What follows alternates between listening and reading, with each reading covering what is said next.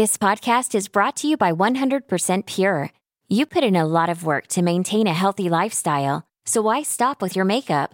We make makeup with fruit and tea, spa skincare with potent plant-based vitamins, and hair and body care infused with sea minerals, all in the name of a healthier you.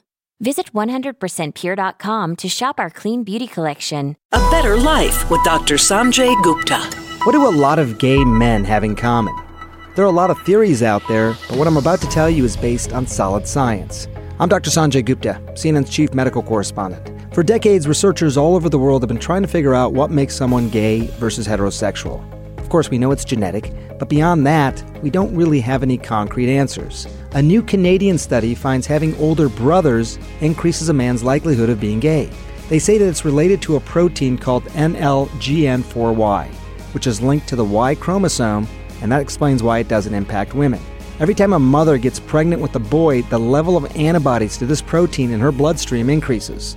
The study's author says that could alter the function in the brain, changing how the male fetus may later develop their sense of attraction. Of course, this theory doesn't offer an explanation for gay oldest sons or gay only children. I'm Doctor Sanjay Gupta, helping you live a better life. This podcast is brought to you by one hundred percent Pure. You put in a lot of work to maintain a healthy lifestyle, so why stop with your makeup? We make makeup with fruit and tea, spa skincare with potent plant-based vitamins, and hair and body care infused with sea minerals, all in the name of a healthier you. Visit one hundred percent pure dot com to shop our clean beauty collection.